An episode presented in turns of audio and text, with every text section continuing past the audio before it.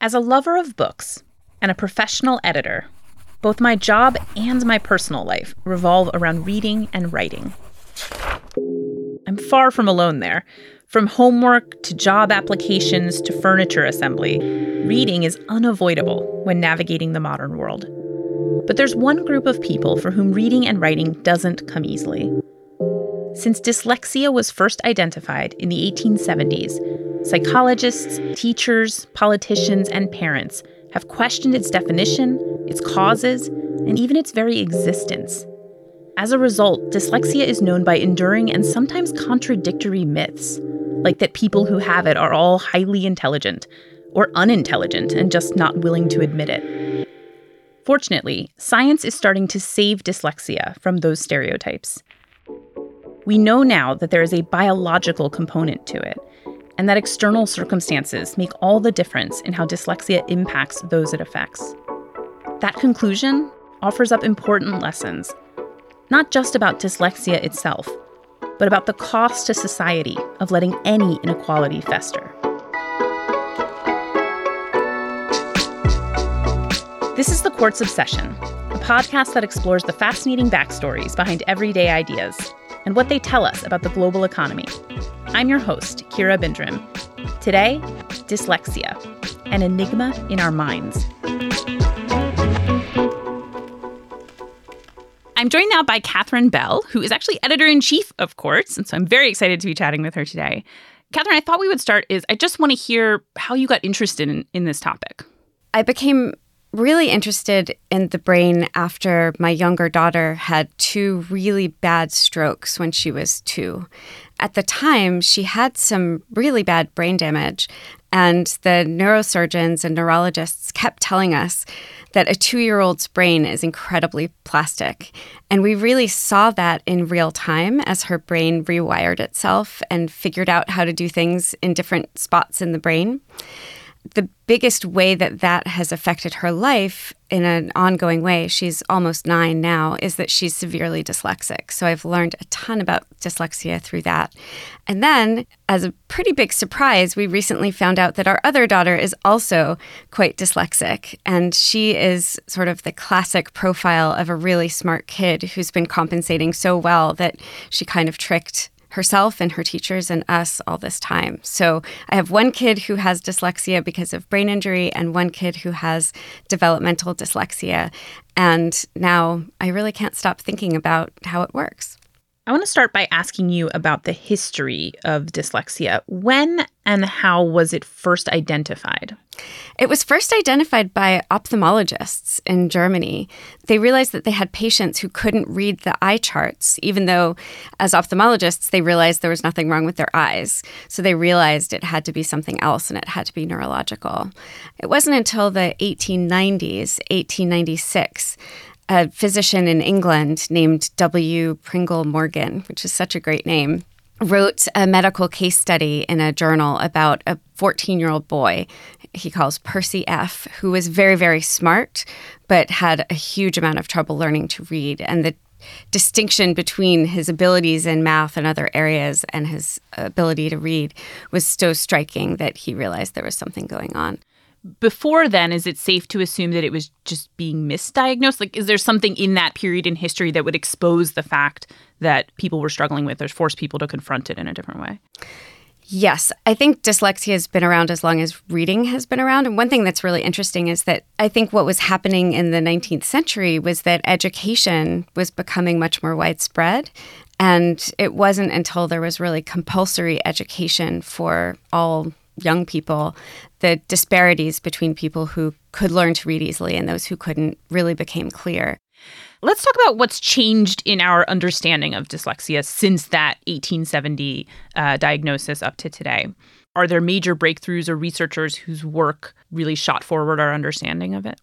So early on, the one who I think has had a, the biggest impact and still is is Samuel Orton, who was an American neurologist who was studying brain injury after the First World War.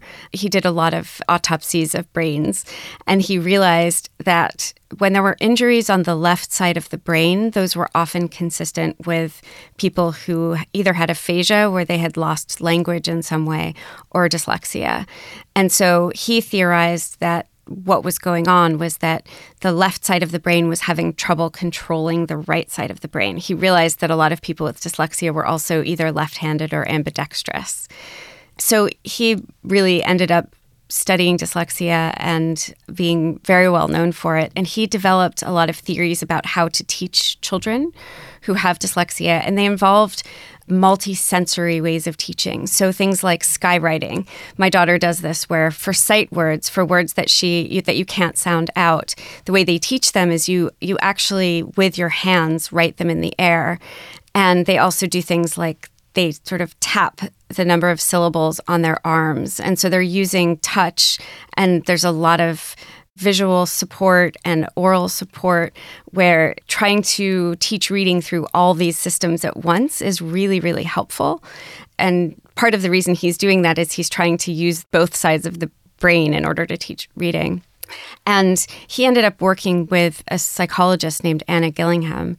And the two of them together created this system called the Orton Gillingham system for teaching reading. And it's still the most common one used today so my daughter goes to a school where that's the way they teach reading.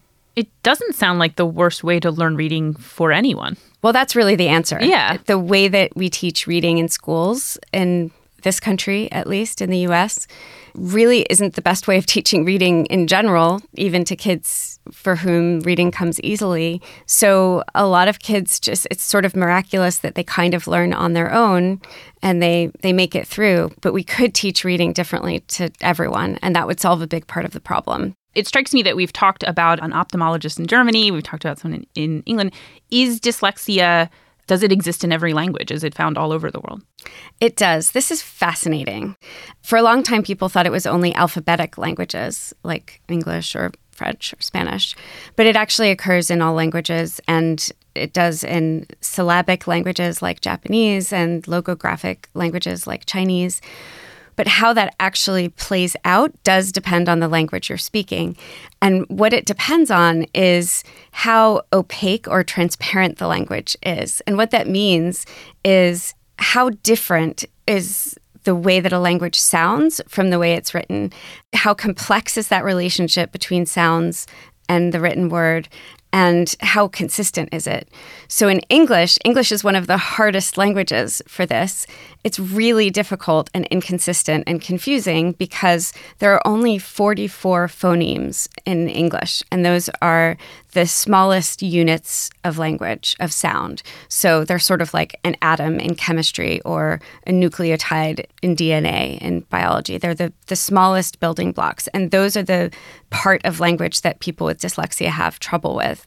And in English, there are 44 of them, but more than 1,100 ways that you can write them. Why has dyslexia been so controversial? Why, from 1870, has been like, okay, now we understand this and let's work towards understanding it better? It seems like we've spent a lot of the intervening century continuing to not understand it. Yes, it has been controversial since the very beginning. And I think that's for a few reasons. One is that it's an invisible disability, and anytime there's an invisible disability, people fight over it. But the other thing is, there were a lot of connections between class and gender and those sorts of things that made things harder. So, because the school systems, and I'm mostly talking about the US and the UK, because the school systems weren't diagnosing dyslexia, weren't handling it very well, weren't giving children the support that they needed, it meant that it fell to parents and families to do that. And so it was really parents who had the means to do so, who had the financial means, the time, the education, who had the luxury of being able to fight for their kids, to pay for tutors. Those became the people who started organizations in the 60s and 70s lobbying the government to take it seriously in the education system. I think this has happened in a lot of other situations too, where a lot of those people were dismissed. A lot of them were mothers, and they were dismissed as worried middle class moms who didn't want to accept the fact that their kids were not as smart as they thought they should be. And then there were a lot of people in the government who didn't want to take on the extra cost, who were really dismissive because they thought that people were using it as an excuse for poor parenting, poor teaching. So, really, the kind of class associations and gender associations meant that it wasn't taken seriously. More recently, there's been some backlash against the dyslexia movement from people who point to the inequalities of the fact that it tends to be people who have more money who get the diagnosis in the first place, who are very loud about getting their kids the support that they need. And so there are people who have argued for getting rid of the label entirely and just basically, you know, giving any kid with reading issues the support that they need. After the break, moving through the world with dyslexia.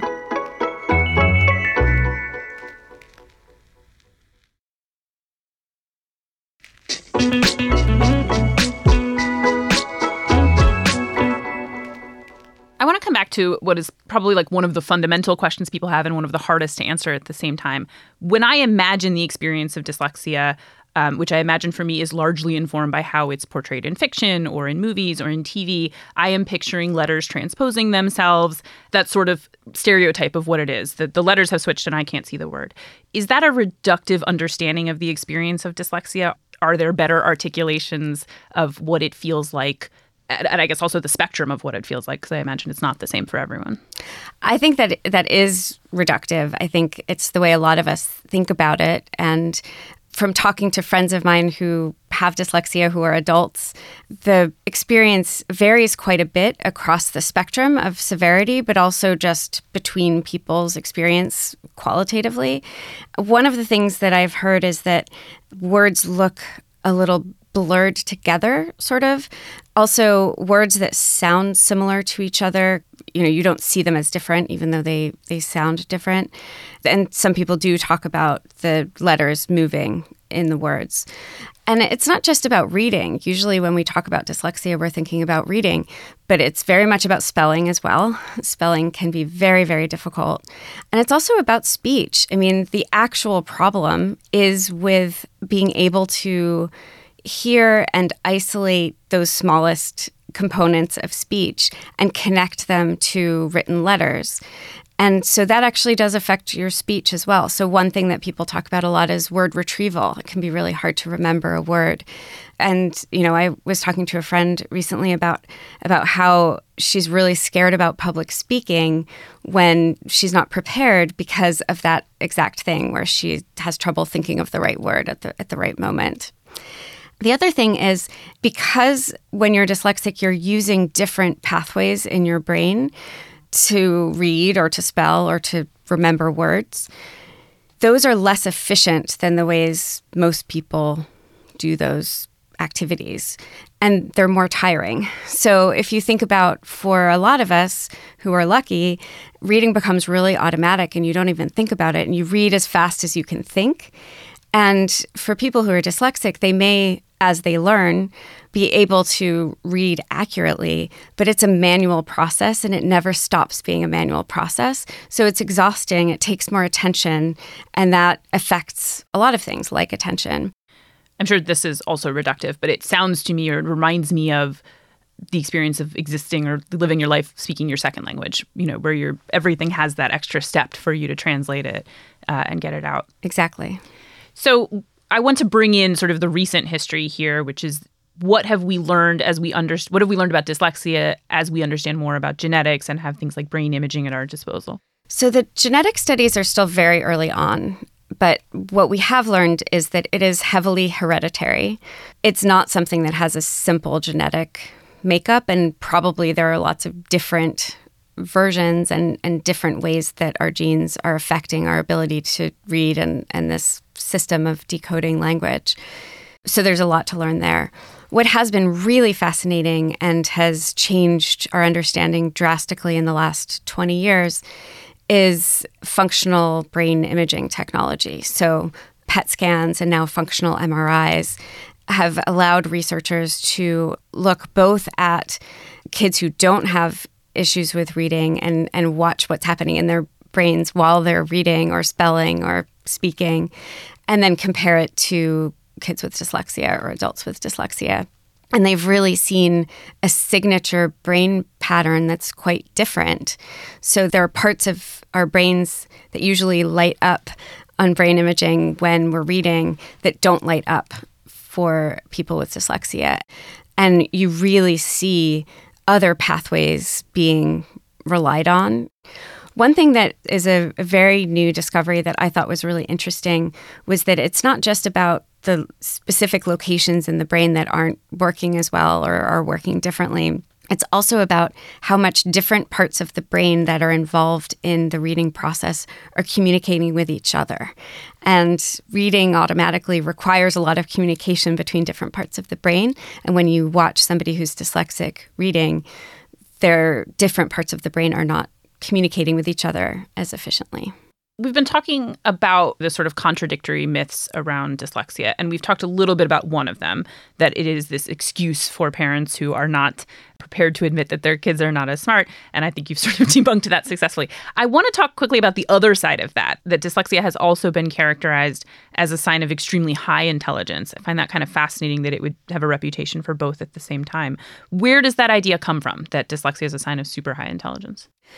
So I think what's happening there is that if you are an intelligent person and you have dyslexia and you have the right supports, you've had the right education, you have the means and the support that you need, then your brain and other things about you compensate for what's difficult in ways that are really valuable to you and to other people and to society, and that make you smarter in really specific ways than you might otherwise be. Some examples of the kinds of strengths that people develop in order to compensate for the difficulties they have in reading and spelling are being really good at communicating orally really good at seeing the big picture, so not getting too bogged down in the details, problem solving, leadership. So, one area where we see a lot of people who are dyslexic succeeding wildly is in entrepreneurship. So, one recent study showed that in the US, 35% of entrepreneurs are dyslexic, which is quite amazing. So, estimates of how many people in the general population are dyslexic range from 10% to 20%. It's probably on a bit closer to the higher end of that it's really a lot of entrepreneurs. And there are some really interesting theories about why. And they have to do with the strengths that people develop when they compensate for the fact that they're not reading.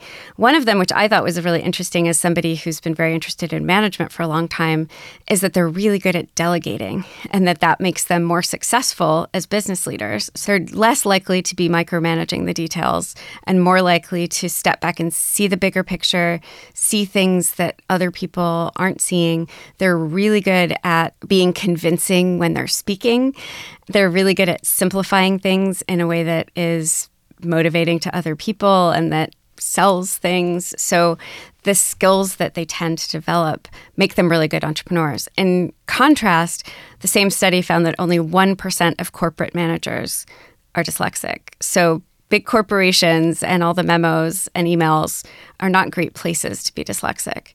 Who are some people who've been open about their dyslexia that we might know of or have heard of?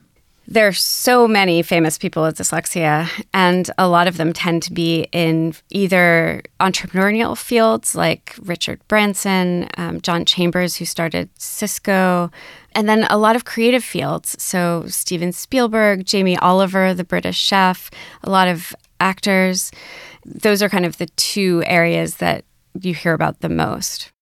So I want to put these two things together. What I'm hearing is we have learned that there is a big hereditary and biological component, and also that external circumstances, who you are, your privilege in the world, uh, your access to money, has influence on your diagnosis of dyslexia all the way through your experience and even treatment of it. So if you are white, socioeconomically well off, your struggle with reading and writing might be both perceived and treated differently than if you are poor or poor and also part of a marginalized community. That's absolutely right. If you have the support that you need and if you get the education that you need, it can turn into a strength and turn you into a successful entrepreneur.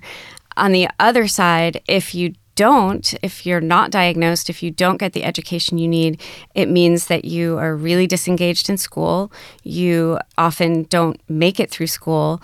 And then people who are dyslexic are really disproportionately represented, not just as entrepreneurs, but also in the homeless population, in prisons about 50% of people who are unhoused and about 50% of people in prison, this is true in the US and in the UK, have dyslexia. Which I was really stunned to learn that. Yeah, I am as well. And putting the two numbers together, 50% of prisoners and 35% of entrepreneurs really kind of tells the story on its own. Yeah, exactly. If someone's experience of dyslexia is a combination then of their biology and their circumstances, I want to find some hope in that because theoretically you can tackle the circumstances. But I think it would be fair to say that many countries, including ours in the US, do not have a strong track record of addressing systemic issues or socioeconomic issues. What do we know or what do we understand at this point about the economic impact of dyslexia? It's huge, both at a state level and at, at an individual or, or family level. There was a study recently done by EY and the University of California in San Francisco on the state of California. And they found that in 2020, it cost the state $12 billion. They expect it to cost a trillion dollars in the next 60 years. That's a lot of money. And that that's covered in you know, prison costs, and special education costs that could have been avoided with early intervention, and litigation costs because a lot of schools are not giving students what they legally are entitled to in terms of special education. And so um, that has, results sometimes in litigation, unemployment costs, and then there's the loss in GDP which can be really huge. And what they also looked at was the investment that would be necessary in order to change that. And what's so frustrating is that it's a really good investment. We know what to do. It's not that hard to figure out what to do to improve the situation. You just need to screen kids earlier. You need or at all. You need to intervene early with these really tried and tested systems for teaching reading. And you need to put reading specialists in every public school. It's not that hard.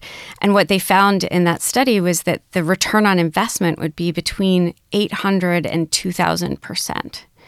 And then there's also the cost to families. So in the US, the same study found that the average a family spends on a kid with dyslexia is $15,000 a year extra. And because we know it's hereditary, a lot of families have more than one kid.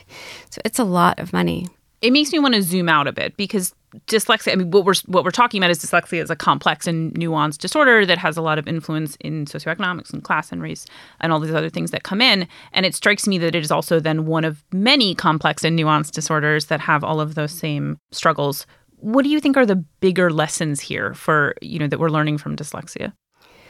I mean, I, I guess one is that in a situation where you have an enormously complex and often devastating emotionally situation that affects so many people, but a really simple fix for it, you should really just be implementing that and not worrying too much about whether everybody deserves it or why it's happening. It would not be that hard to fix this problem. And I think there are other things like that. There's a real continuum of how severe it can be and what it looks like. And I think people get really hung up on debating where the edges of it are and who has it and who doesn't, when really we should just be helping people. The other thing I think is interesting is the idea that something has been seen as a weakness in a particular economy or time in history that that can become a strength. So in thinking about the future economy, I think that's really interesting because some of the things that are hard for people with dyslexia are becoming less important over time. So, as work becomes more automated, computers and AI are taking over some of the things that people used to have to do that are hard for people with dyslexia reading and writing and remembering facts, those sorts of things. But the creativity, the problem solving, leadership, those sorts of things are becoming more and more valuable to companies. So if we look at everything we've talked about up to this point, if we look at our, the trajectory of our understanding of dyslexia from the 1800s up through today, and now we cast it forward 50 years or 100 years, where do you see dyslexia at that point in terms of our understanding of it or treatment of it or anything like that? I guess in part that depends on where we are with genetic treatments for things in general. So, if we do figure out some of the genetic controls of our language systems, those might be things that in 100 years we're fixing lots of those. I think that there's a danger in that because neurodiversity is really valuable to have people thinking in different ways. And as we've talked about, there are a lot of ways in which people who have dyslexia are thinking differently in ways that are important for society. I do hope that we will have learned some things about education and about what's important with education, and that when we have evidence that a different way of teaching works, that we will pay for it. I have one more question for you. And it's just that I want to know the most interesting thing you learned in the course of not just researching this, experiencing it, having become an expert on dyslexia. What is a factoid that you just cannot get out of your head? One thing I love is about the founder of IKEA. So he is another successful entrepreneur who is dyslexic. He really struggled in the early days. All of the products at IKEA were labeled with numbers, they all had just numerical codes. And in his version of dyslexia, he really struggled with remembering strings of numbers. So he renamed all of the products and had them renamed with uh, systems of words that he could visualize and remember more easily. So they became names of Swedish towns or names of Swedish islands or common men's names in Sweden for different suites of products. So I love that that there's a reason why um, every IKEA product has a specific name attached to it. Yeah. Thank you, Katherine. This was fascinating. I feel like I learned a lot. Thank you so much. That's our obsession for the week. This episode was produced by Katie Jane Fernelius. Our sound engineer is George Drake, and our executive producer is Alex Ossola. The theme music is by Taka Yasuzawa and Alex Sugiura. Special thanks to Katherine Bell in New York. If you liked what you heard, please leave a review on Apple Podcasts or wherever you're listening. Tell your friends about us. Send them a voice memo about your new favorite podcast. Then head to qz.com slash obsession to sign up for Quartz's weekly obsession email and browse hundreds of interesting backstories.